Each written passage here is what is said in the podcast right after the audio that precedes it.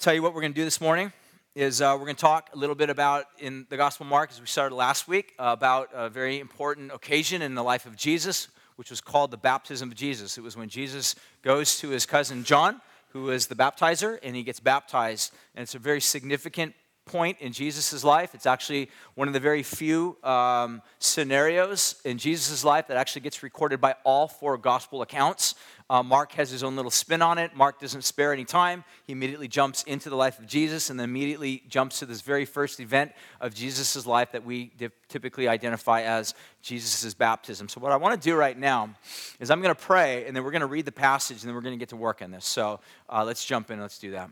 God, we uh, come to you right now. We just ask for your help. We ask for your guidance. We ask for your wisdom, and we need it. We're desperate for it because, God, apart from it, uh, all we have is a Bible study. We have a lecture uh, that's devoid of any power, any substance, and any true help. And God, what we want is we want to read your word and to be not only challenged, but we also want to be helped. We want the power of God to open our eyes to see your strength and your might, and God, even more importantly, your love. That you love us, that you care for us, and that you desire to help us and change us, and that you've done everything within your power to do so. So, God, even right now, we give you this time and ask that you would work in our midst and be the one that changes us and transforms us into the image of your Son, Jesus. And we ask all these things in his name. Amen. I'm going to pick up this morning at about verse 9. I'm going to read just a handful of verses, and then we'll jump in and get to work. It says this In those days, Jesus came from Nazareth of Galilee and was baptized by John in the Jordan. So, Jesus comes from this region of Nazareth, which is sort of a suburb outside of the region of Galilee or within the region of Galilee. He comes out to John. We are already told that John was out in the wilderness, which was not really our idea oftentimes of what we would think of a wilderness, but more like a desert, kind of like that place in between Paso Robles and Fresno or Bakersfield. It's just wilderness. There's nothing out there, it's dead, and there's a lot of tumbleweed. And that's where Jesus went. In verse 10, it says, And when he came up out of the water, uh, he went down to John to be baptized. And when he came up out of the water, immediately he saw the heavens open and the Spirit descending on him like a dove. And the voice came from heaven saying, You are my beloved Son. With you I am well pleased. So, with that, one of the things that we're going to notice throughout the Gospel of Mark, and really even in a bigger, broader sense throughout the entire Bible, is that the Bible is story, it's narrative, it's true story, but it's true story that uh, unfolds for us God's work within this world.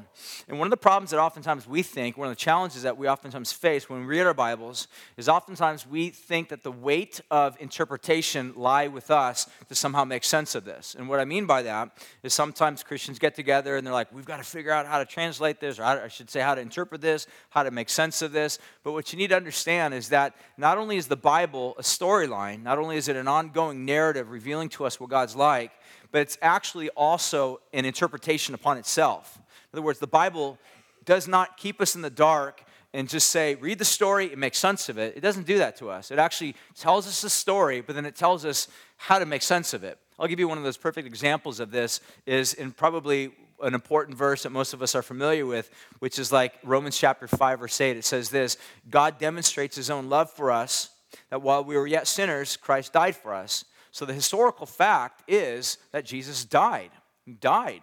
And Jesus died uh, while people were still sinners. So the historical fact is this you're a sinner, we're all sinners, and while we were sinners, Jesus actually died on the cross. It's all historical fact. So you can't challenge that because you are a sinner, I'm a sinner, it's fact. Jesus died, it's a historical fact. But what sense does that make? What does that mean?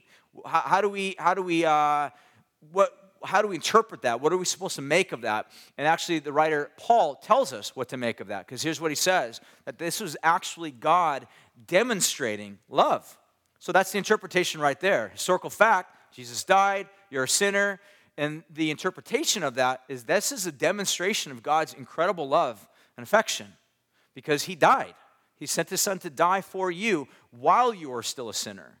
So the Gospel Mark actually operates in much that same fashion that it tells us story, it tells us narrative, it gives us snapshots into the life of Jesus, but then it also uh, pauses and it opens for us up these new vistas or these new horizons that allows us to see exactly why these particular passages are here. And this is what we see, especially with the life of Jesus, when he goes down into the water to be baptized by John the or John uh, the Baptizer. Why this took place, why this happened, and this is what we're going to begin to see here right now. So, what I want to do is, as we take a look at this, is that one of the things that we looked at last week is that Mark actually tells us that this Jesus who comes on the scene, he's not just a prophet, he's not less than a prophet, but he's far more than a prophet. He's not just some great religious leader, he's not less than that, but he's far more than that. Because in reality, this Jesus who comes on the scene is actually uh, the king, the ruling king, the reigning king, and that he's come, and this is good news. And he's come not coming to bring judgment upon uh, treasonous rebels like you and I, he's actually come to bear their judgment. That's what he's come to do. And so the proclamation or the announcement that Mark wants us to be brought into the loop regarding is that this king has come. But now Mark is going to continue to tell us the story of what Jesus came and did by giving us these little snapshots. And the very first snapshot uh, Mark gives us about the life of Jesus is that he goes to his cousin John the baptizer gets baptized. As he comes out of the water, there's a voice that comes down from heaven and speaks, proclaiming something over this Jesus. And the very first thing that I think Mark wants us to know that he's telling us here's why this event is significant. So, in other words, historical fact Jesus was baptized, historical fact, Spirit came down like a dove. But what's the interpretation of that all? Why? Why did that happen? What was the significance behind that? Mark is going to tell us. The first thing that we notice, I think, very clearly, is that redemption, in other words, this is the work that Jesus is doing. He's redeeming uh, people, he's on a mission to redeem and restore uh, people that have been in rebellion against God. That this mission that Jesus is on of redemption is actually not just the work of one man, i.e., Jesus, it's actually the work of the triune God. It's really important. That's what Mark wants us to clearly see. In other words, what we mean by this is that God is being revealed to us via Mark as a Trinitarian being. Here's what I mean. Take a look at the just a snapshot here. First of all, we see Jesus, the man. Jesus was baptized. Secondly, we see that when Jesus was baptized, after he's baptized, the Spirit of God descended upon him. But then we're also told, thirdly, that a voice came from heaven, and that voice was of the Father. So, what we see here are three elements at work beginning or initiating this ministry of Jesus, which is going to go on to bring about our redemption.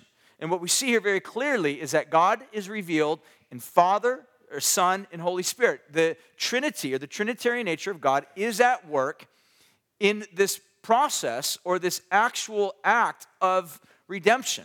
All right. So, what I want to do very quickly is I want to try to emphasize why this is so significant and point out to take a look at the next slide. Basically, it boils down to this is that the Bible, as we read it, very clearly teaches us that God is Trinitarian in nature. Now, some of you might think, well, what does that matter? Can I just simply love God? Well, yes, you can love God as God works in your life, but the reality is is that the fact that God is trinitarian is what allows God to be loving. The fact that God is a trinitarian God is what is the reason why God is a loving God. So in other words, we enjoy the benefits of love because of the very nature of who God is as being a trinitarian God. Here's what I mean and here's what I don't mean. What I mean, first of all, in Trinitary, Trinity, Trinity is that God is one God made up in three uh, distinct persons. That he's not three gods, but he's one God. So we actually are monotheists. One of the arguments that oftentimes people will make against evangelical Christianity or even just any form of Christianity is that we are actually uh, we worship multiple gods. We worship three gods. And this is just simply not true. We don't worship three gods. We worship one God revealed in three ways. Some people would object, saying that I don't like the word Trinity. In fact, the word Trinity is not found in the Bible. And usually, when people argue or want to try to push that point with me, I just I, I, I, simply say, well, let's let's get rid of the word Trinity. That's fine. We don't need to use the word Trinity because you're correct. It's not in the Bible. That word Trinity is not in the Bible. But the concept is. The idea is that Jesus is God. The Holy Spirit is attributed with the characteristic of being a deity, being deity, being God. That this is, he's not just simply a, an act, or he's not just simply a force, but that he is actually, in effect, God. And that Jesus is not just simply a man doing God like things, living God like ways, but that he actually is God in the flesh, doing these things as God. It's very important for us to understand this. So, this is what the Bible teaches us about God that he's Trinitarian in nature. The second thing that we see of what he's not is that what we're not saying is that he's not, we're not we don't believe in a tritheistic God, meaning um, three gods. We, we, we don't see the scriptures pushing forth tritheism. The third thing that we see is we're not, we don't see God as what we would typically call modalistic or modalism. What that basically means is it comes from an ancient heresy that was originally called Sabellianism, which was formed by a guy, who was a monk, um, that started this controversy and basically trying to identify or keep the unity of God, the oneness of God. He basically said that there is only one God, but this one God variously takes on three types of, or three modes. So sometimes you see this one God acting in the mode of Father. Sometimes you see this one God acting in the mode of Son. Sometimes you see this one God acting in the mode of the Holy Spirit. But this one God acting in three particular modes. And sort of the distant cousin of this today is what would be commonly known as Jehovah's Witness. It's the idea that there's this one God, but sometimes God will work through various agents. Jesus, he worked through Jesus. Jesus wasn't really God, he was just an agent through which God worked through. So, yeah, you might say that a lot of the things that Jesus did were like God, but it wasn't really God. Jesus was not really God. And that the Holy Spirit was not really God. The Holy Spirit is a force by which God uses, like an instrument. God picks up and uses it and puts it back down again. That's, uh, in a classic sense or in a distant sense, modalism. So, we don't believe in modalism. We don't believe in tritheism. We believe that the Bible teaches um, a Trinitarian perspective of God. Now, this is very important. We'll come back to why in just a second here, and hopefully it'll make a little bit of sense to you. One of the things that Mark, I think, wants us to identify with, with regard to why this is important and why he's trying to root this baptism of Jesus in a Trinitarian God, is because it's important to the whole of redemption. I'll tell you why in a second. But first of all, Mark actually does this by alluding to at least four particular passages in the Old Testament. Now you might think we just read two verses. How do you get four verses out of that? Mark's skilled.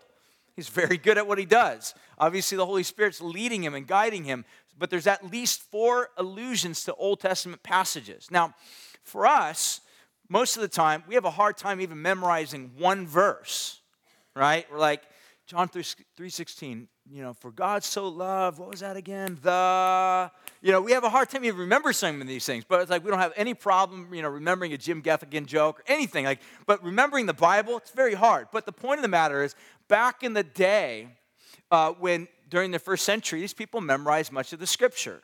So when they're reading these particular passages that Mark is revealing to them through the life of Jesus, what they would begin to realize is that some of the things that Mark's talking about are actually Old Testament allusions pointing to this event that's taking place here for us. I'll give you an example. There's at least four verses. The first set of three verses, I think what Mark's trying to do is he's trying to point to the fact that this tritheistic God is actually at work and as a result of a biblical context. I'll give you an example. The first way in which Mark identifies this, when he talks about um, God speaking from heaven, the voice comes and says, This is my beloved Son. So that phrase, this is my son, you are my son, is actually a reference to Psalm 2, verse 7. Here's what it says The Lord said to me, You are my son, today I've begotten you. So, this Old Testament passage, which was typically or commonly referred to as a messianic passage, that this is a reference to God speaking to his son. Now, again, when they read the Psalms, they had no idea who this is referring to. They just knew that God's talking about a son. Who is that? There's all sorts of speculation about that. But the point of the matter is, Mark uses this passage, God speaks this passage coming from heaven to kind of direct them to think about this passage from Psalms. So the second reference talks about the Holy Spirit coming upon Jesus. Jesus goes into the water, gets baptized, comes out of the water, and a dove descends upon Jesus. And we're told by Mark, this is the Holy Spirit. The Holy Spirit actually descending upon Jesus. Now, again, let me take a moment to say some people, there are some heresies that would basically say that Jesus, at the point of the baptism, received the Holy Spirit. In other words, up until this point, Jesus was a good guy, did a lot of you know, great things, and yet he was not fully God. But because he was obedient to God at this point of uh, the baptism, God liked him and baptized him with the Holy Spirit. That's an ancient heresy that's called adoptionism. It's not true. That in reality, I believe what's going on here is that Jesus always had the Holy Spirit in him. But what we're seeing is from the baptism, the fact that he has the Holy Spirit. Not that he was just simply receiving it at that point for the very first time in his life, but that he always had the Holy Spirit in him. And now we're beginning to realize that God's Spirit, God's presence, actually resides upon this very important person that we would call Jesus, that Mark wants our attention to be drawn to. But this too also is an Old Testament allusion. Here's what Isaiah chapter 42 says when God speaks to the prophet Isaiah Behold, my servant, whom I uphold, my chosen. And here's what God says about his servant, the chosen one whom he upholds. God says, I have put my spirit upon him, and he will bring forth justice uh, to all the nations. So God says of this person, the servant, whoever he is, and again, ancient Jews had no idea this is a reference pointing to Jesus, but Mark is very clearly saying, we know who this person is from Isaiah because we've seen him. We had fish dinner with him. We know who he is. We saw him do miracles. It's Jesus. That this is the one whom God poured out his spirit upon in reference to Isaiah chapter 42. And so, ancient rabbis, especially in the first century, oftentimes the way that they would teach God's word um, they had one sacred book. They would call it the Tanakh. The Tanakh. And it was basically one book in three parts. The Tanakh actually is, is, a, is an acronym for three particular words, uh, Hebrew words. It basically means the, uh, the, the law, which is the first five books of Moses, the writings, which is like uh, Song of Solomon, Proverbs, Psalms, and then what's typically called the prophets, which would be like Isaiah and uh, Jeremiah, Ezekiel, all the other minor prophets, and all those three particular books law, the writing, and the prophets. Ancient Jews, first century, when they would teach the Bible, kind of like ancient uh, rabbis, they were like uh, modern day pastors. They would sit down, they would open up the scrolls, and they would begin to read.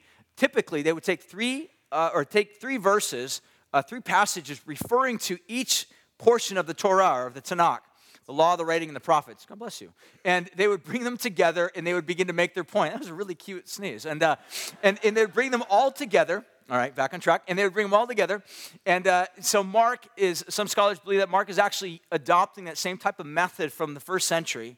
And he's drawing from each section of the Tanakh the law, the writing, and the prophets. So we already saw the prophets referred to by the uh, Isaiah uh, passage. We already saw the other passage referred to from the, uh, from the writings, which is the Psalm passage, um, so, which would leave potential, another opportunity to come from the Torah, the first five books. So, Mark, actually, as he writes about this, he says one other final thing that the Father has this great delight in the Son because when he identifies, when Jesus went into the water being baptized, came out of the water, Holy Spirit fell upon him, this voice comes from heaven, and the voice says, This is my beloved Son. So, where in the Old Testament, particularly maybe in a the Torah, the first five books, does or is there a reference of somebody, a father, showing, demonstrating his love to his son? Well, interestingly enough, in the book of Genesis, chapter 22, is a passage that most of us are probably familiar with where God tells Abraham, Abraham, take your son, your beloved son. Some other translations might say, your, your only son. And so the reality is, a lot of scholars think that there's no distinction between your only son and beloved son. Because the bottom line is this is if you were living in an ancient culture that valued sons and you only had one of them, would you love him? You would love him. You would love your boy. And so the idea of your beloved son and your only son are synonymous terms. And so a lot of scholars would see that what Mark is doing is he's basically building a Bible study passage to point to this fact of this historical fact that Jesus is being baptized, and he's telling us what we're seeing at work in front of our very eyes is God the Father, God the Son, and God the Spirit, rooted in the Bible itself at work in redemption. The fourth reference is really important. There's a lot of discussion as to whether or not this is the case, but I, I actually think it is. And it's a reference to the Holy Spirit being like a dove. Have you ever wondered why the Holy Spirit comes upon Jesus like a dove? It's kind of an interesting uh, metaphor. Why, for some reason, why not like an eagle, right? Big, powerful, bold, strong, mighty eagle. Do you know, just a bit of historical fact, at one point, they wanted the national bird of America to not be an eagle, but to be a turkey. Wouldn't that have been horrible, right? Turkey. Someone just, is that not true? It is a turkey. Yeah, that's right. I thought. Yeah, turkey, like a turkey.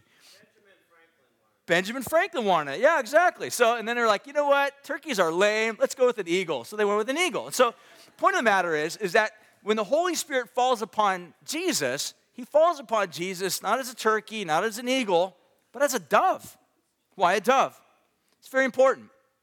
Some scholars actually believe um, one of the reasons why is that the, the uh, like I said, the, the writings in the Hebrew circulation back in the first century, they would not only have the Torah, the, the Bible, but they would also have all these commentaries that went along with the Bible. And some of these commentaries were called Targums. And these Targums or commentaries uh, within these storylines um, also gave sort of reference or demonstration to certain or translations and interpretations to other words.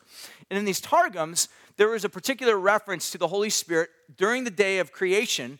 Remember when it says in Genesis chapter 1, verse 2, that in the beginning God created all things, and then the Holy Spirit brooded or hovered over the face of the deep. Well, the type of word that was used to translate the Holy Spirit brooding over the face of the deep was translated in one of these targums at least to, idea, uh, to reference this concept of something very gentle not like a harsh uh, aggressive type of a bird but like a very soft spoken gentle brooding type work of like that of a dove and that in the targums that it's possible that when they read this and they saw that the Holy Spirit descended upon Jesus like a dove, it immediately would have drawn their minds back to original creation. Here's what I think Mark's doing. I think Mark is actually painting a picture for us, saying, in, as just as in the original creation, you had three agents at work in the original creation. Remember what they were?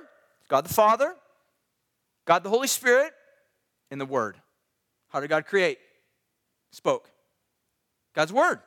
God's Word, the Holy Spirit, and God. We're all active agents in creation. Here's what I think Mark's doing.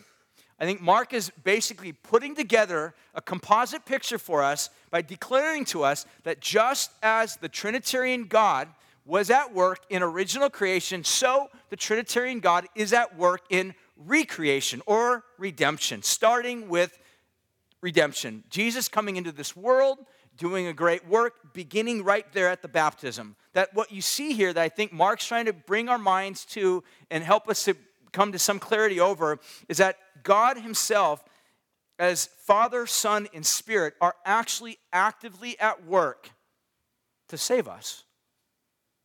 The second thing that I want you to notice, I think John or Mark is trying to convey to us, is that when God,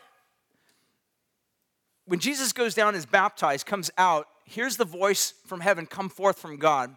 Here's what it says. And the voice came from heaven. Here's what it declares You are my beloved Son. With you, I'm well pleased.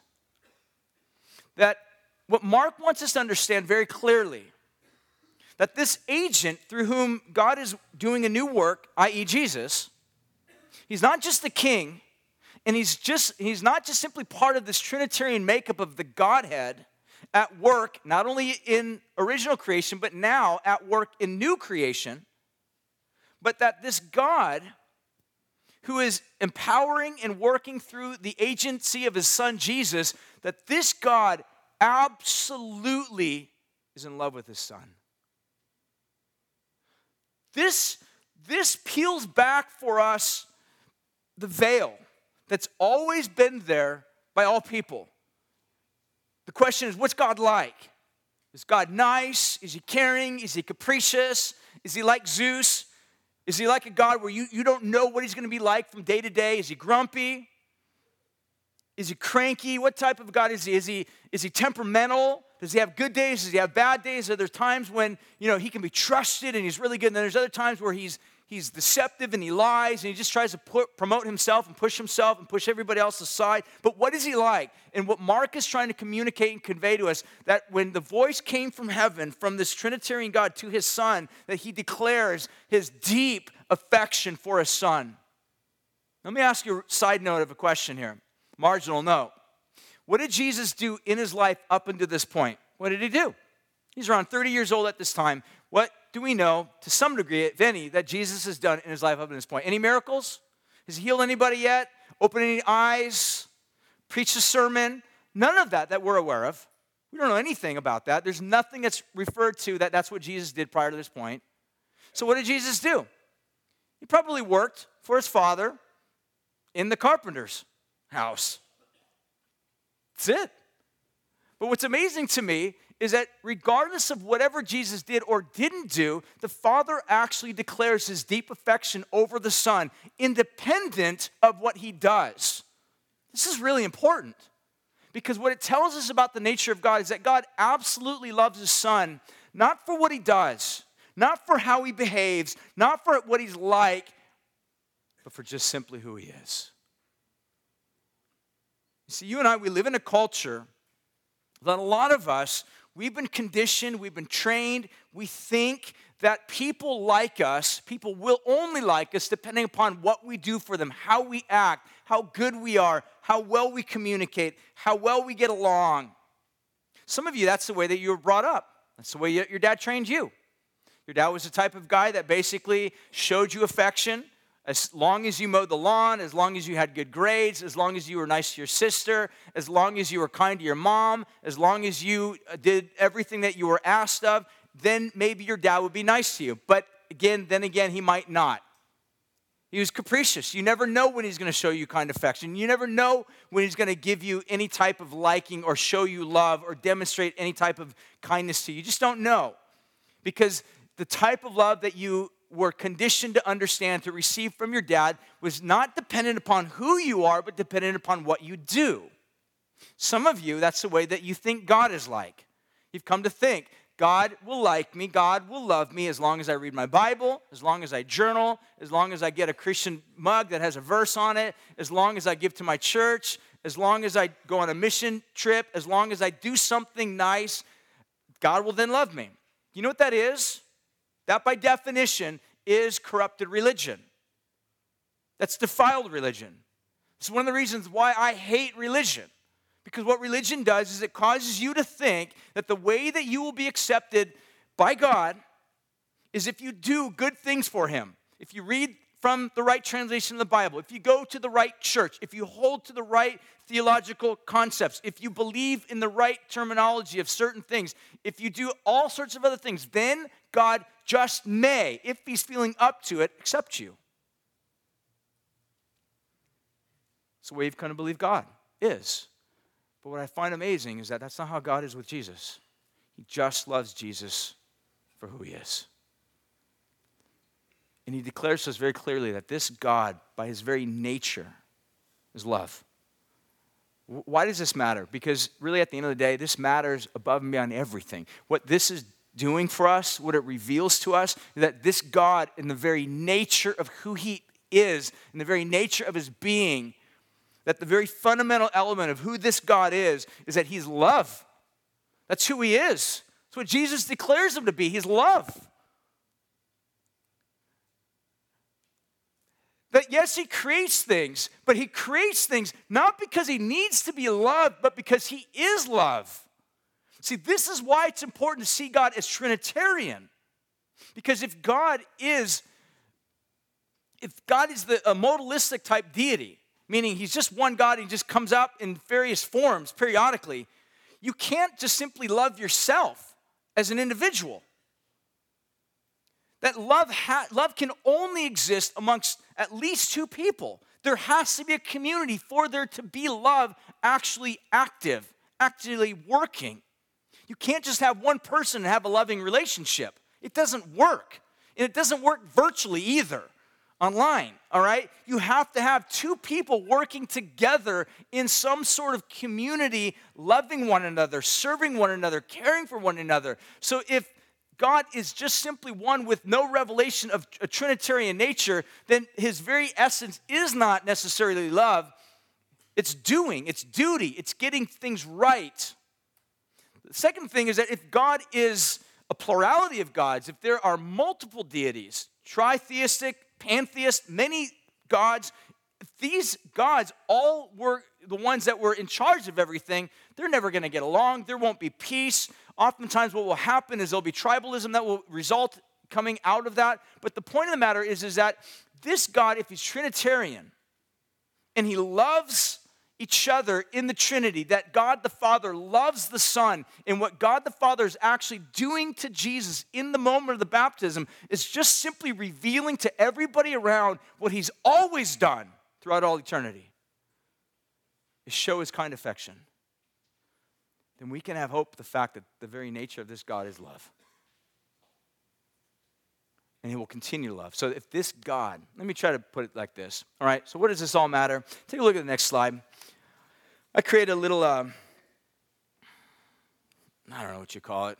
What do you call this? A chart for you, whatever, whatever. I know you guys like charts. You guys are into this stuff. So I created this for you. You're welcome. Um, the reality is this, is that if you have a God who's Trinitarian in nature and he created all things, Trinitarian. But if this Trinitarian God also is the active agency working to redeem that which is broken in this whole thing. And then, thirdly, if this God actually, who created all things and is actively working to redeem this whole thing, actually does it all motivated by none other than love, you know what that means for us? Means we have hope. It means that there actually is a hope of being restored.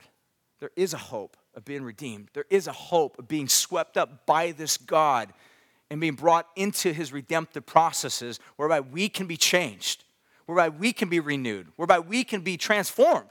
And that, by definition, is very good news. This is why Mark starts out. He says, in the beginning of the good news of Jesus Christ, that Jesus came, and that this Jesus who came is a part of a Trinitarian working God who created all things, who loves and is actively working to redeem us. And he loves his son. And he's seeking to bring others into that which has been lost to them. Because the reality and what this speaks to us very clearly is that all of us, just like it says, we have broken relationship with this God. We have done what the Bible describes as sin. We have turned against God. We have set ourselves as enemies against this God. Rather than being swept up in love and relationship with this God, we've pulled away from this God. We've justified it. We've figured out ways to try to somehow get ourselves away from it, get away from God. And as a result, we have died. To pull away from this true God who is life and life giving in his essence is to literally walk into a field of death. If you're trying to figure out a word to describe your existence apart from God, it's the best word. It's death. Death in relationships. You're like, why are my relationships always dying? Because there's death at work. Why am I getting sick? Because there's death at work. Why, why, I mean, why do I, here's a really practical one. Why do I have to take showers all the time and put perfume on? Because that is a very tangible way to prove death is at work, even in your physical body. Unless you take a shower, you'll get funk. And it's a proof that there's death always at work. Always at work. You're like, it smells like death. I know. It proves my point. It's because at the end of the day, behind it all is an attitude that says we don't want God, we don't need God, we can live without God.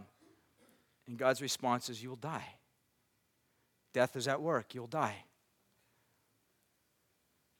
But God's answer is that I'm a loving God who created all things, and I'm a loving God who is in work redeeming all things, and I'm a loving God that's seeking to come to those that are rebels and restore and redeem them.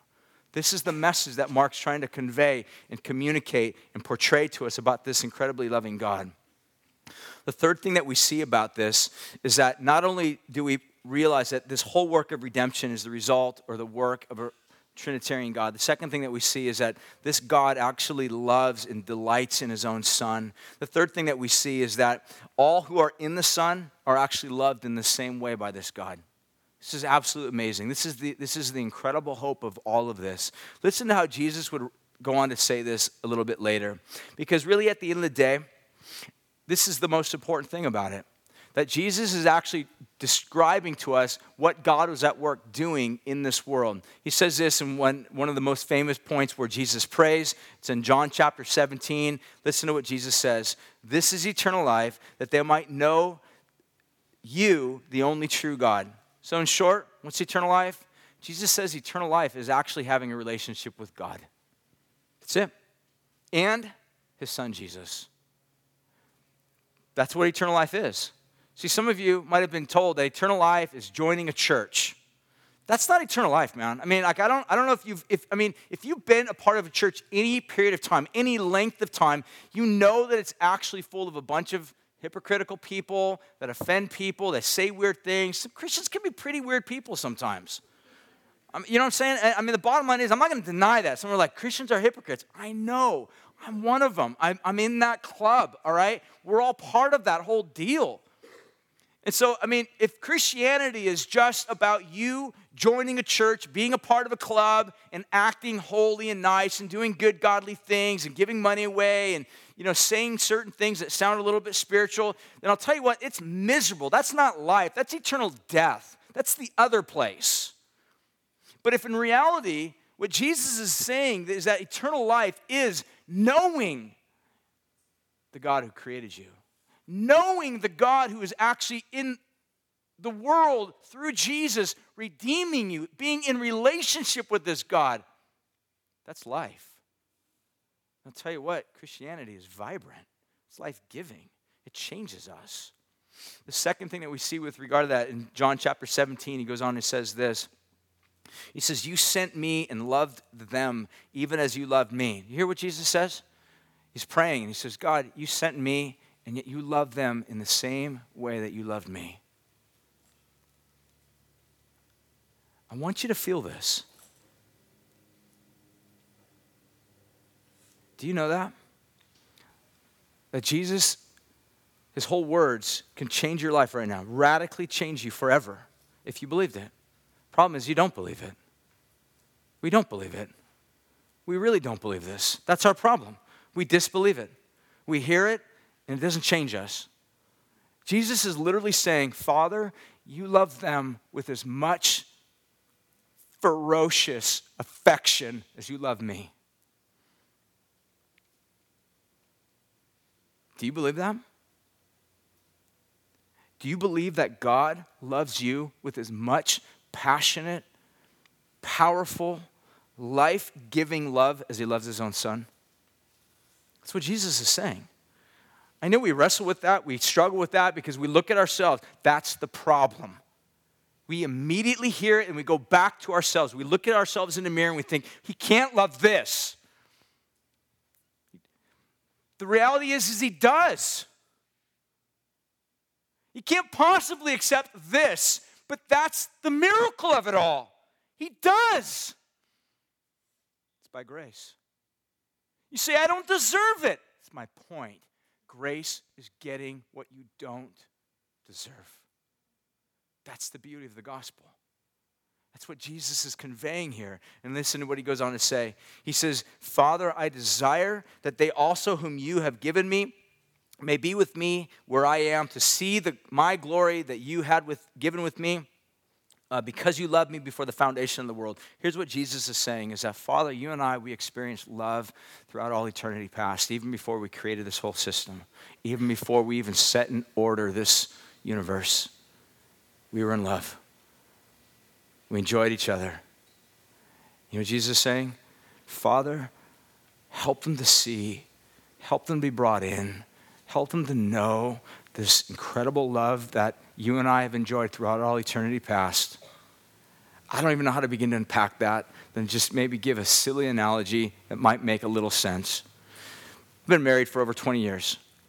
And one of the things my wife and I will do, sometimes weekly, a couple times throughout the week, we'll just kind of hang out in the kitchen, we're talking, and we just, we just hug each other. Like we just sit there, like, hug my wife, and she's hugging me, and I'm just got my arm around her, and we're just sitting there in the kitchen. We're not like doing anything, we're just talking, chatting, just kind of holding each other. Sometimes we'll rock and sway back and forth, a little bit of a dance, you know. We'll just hang there, just do that. It's nothing big, you know, nothing, nothing weird. And then my youngest daughter, Brooke, typically is the first one. She'll come in. She'll be like, "Oh, I want in." She'll be like, wiggle her way in, and we're like, okay. We open up and we welcome her in. She's like there, and we're just kind of all swaying together, like loving each other and hanging out. And my, my, my other daughter, Brianna, she's my oldest. She's 15, she's a teenager, uh, sophomore at SLO High. She comes in, she's like, I want in too. So she comes in, and we're like, okay, come on, let's widen the circle. That's what salvation is. God the Father, Son, and the Spirit in love, circling each other, loving one another, doting upon each other, affectionately in love with one another throughout all eternity, secure amongst themselves, coming to us sinners and saying, We want to widen the circle to bring you in. Do you believe that? That's what salvation is. It's God widening the circle. God saying, I want to bring them in. They're undeserving. They were once strangers and foreigners and wicked, evil people that have sought to break ranks with us and have sought to circle themselves and have sought to be an end in and of themselves and have sinned against us. They were enemies. There was mutiny going on. And yet, God says we created them and we love them as our creation. And yet, because we are loving agents, we've entered into the world to redeem them, to bring these least deserving sinners into the circle by grace.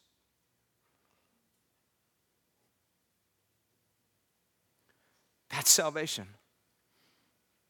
That's what Christianity is. That's why it's good news.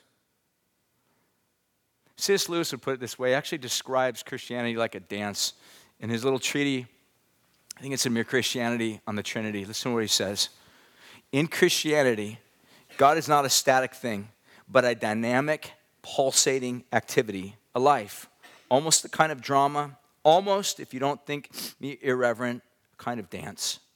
The whole dance is a three-person life. In this of this three-person life is to be played out in each one of us, or putting it another way around, each one of us has got to enter into that pattern, take his place in that dance. And if indeed the Trinity, the triune nature of God, is this God revealed in three people, loving, serving, affectionately caring for one another.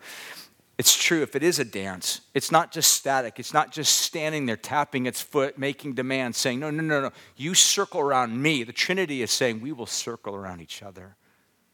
And what we do and what we've done in this life through our sin is we've stopped. We've become static. We bought the lie we took the bait that Satan took at us and says, No, no, no. Here's the way to life. Here's the way to have existence. You stop the dance and you demand to be circled.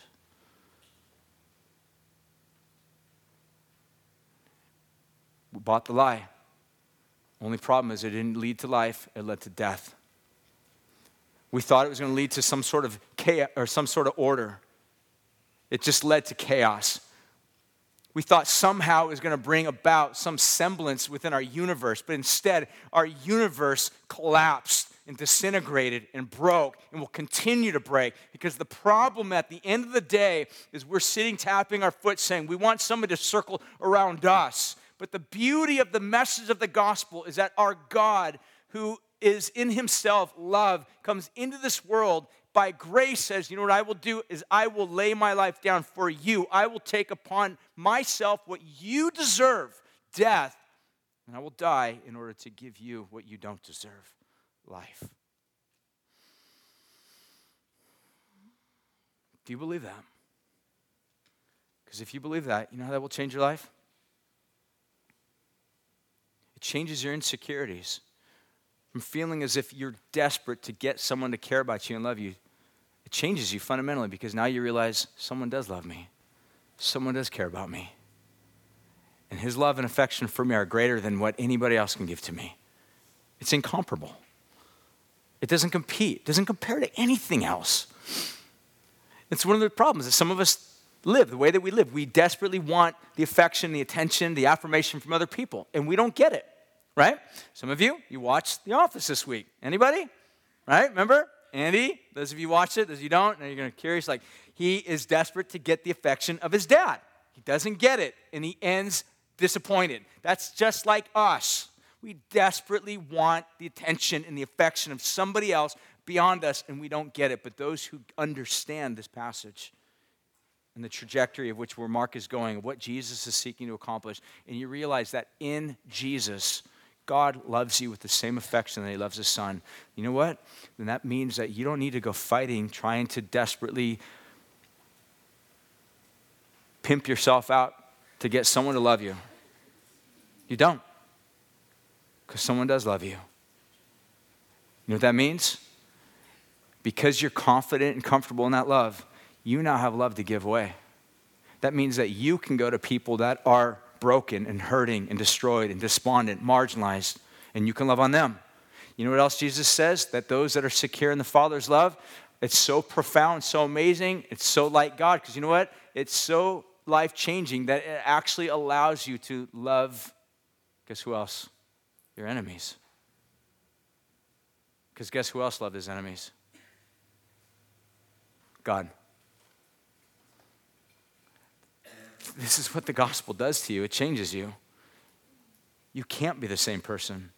It takes people that were stingy, feeling like, I've got to hold on to everything I got. If I let go of it, if I let go of my money, if I let go of my talents, I let go of my goods, if I give them away to anybody else, and somehow I won't have anything else to take care of me, to take care of myself, who's going to dance around me? Who's going to circle me? Who's going to come over me? Who's going to take care of me? And when we understand what the gospel is and we realize that God's given us everything, everything comes from the source of life, the life giver, and He's extremely generous. When you find that comfort in that, guess what? You're free to be generous. The money you have, you give it away. Your talents you have, they're not yours anyhow, they're yours to be given away, to serve other people, to help other people business sense that you have, you can actually sit down with competitors, even in your own field, and say, you know what, let's brainstorm and figure out how I can help you be a better businessman. You're like, uh, if I get good, then won't we be competition with each other and I might put you out of business? It doesn't matter. God will take care of me. He's a good God. He loves me. And I have given everything I have and I'm going to freely give it all away. It's all good. Got nothing, nothing to lose. This is what God's love does it changes you fundamentally. I want to finish. I'm going to wrap this up, and I want you to just consider the great love of God that He has, and He's put on display for you. The story of the Bible fundamentally is that this God came, Trinitary, Trinity, Trinitarian God came, redeemed all things, came to restore, uh, recreate all things, make things new, and came to extend the circle of His love and his dance to those that don't deserve it. It's you and I. I want you to see and hear the invitation of this God to join that. I'm going to pray. We're going to respond. We'll partake of communion. We'll sing. Some of you here, you might need to confess sin to God. Some of you, that's what you need to do. To enter into that dance, to enter that relationship, you've got to confess sin because you have been expecting God and everybody else to circle around you. And it's left you broken. When what you need to do is repent before that God and receive this invitation that He calls to welcome you in through His Son by the sacrifice that He made for you on the cross. That's why it's good news.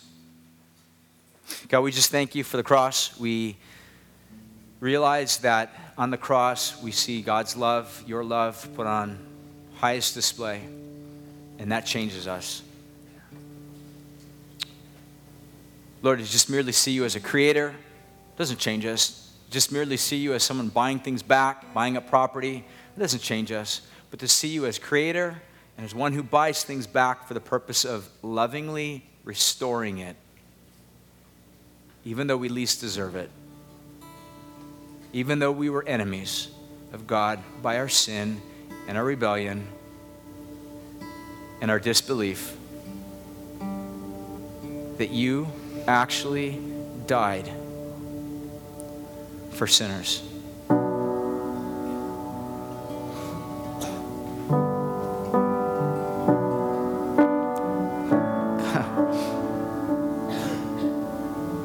God, that thaws our hearts out. It, it, changes our cynicism into praise. It, it frees us. It allows us to uh, relinquish debt that we've had in our heart for other people. And it breathes life into our death and it shines light into our darkness. So we invite you, God, now to just move as we sing, as we worship, as we just submit our hearts to you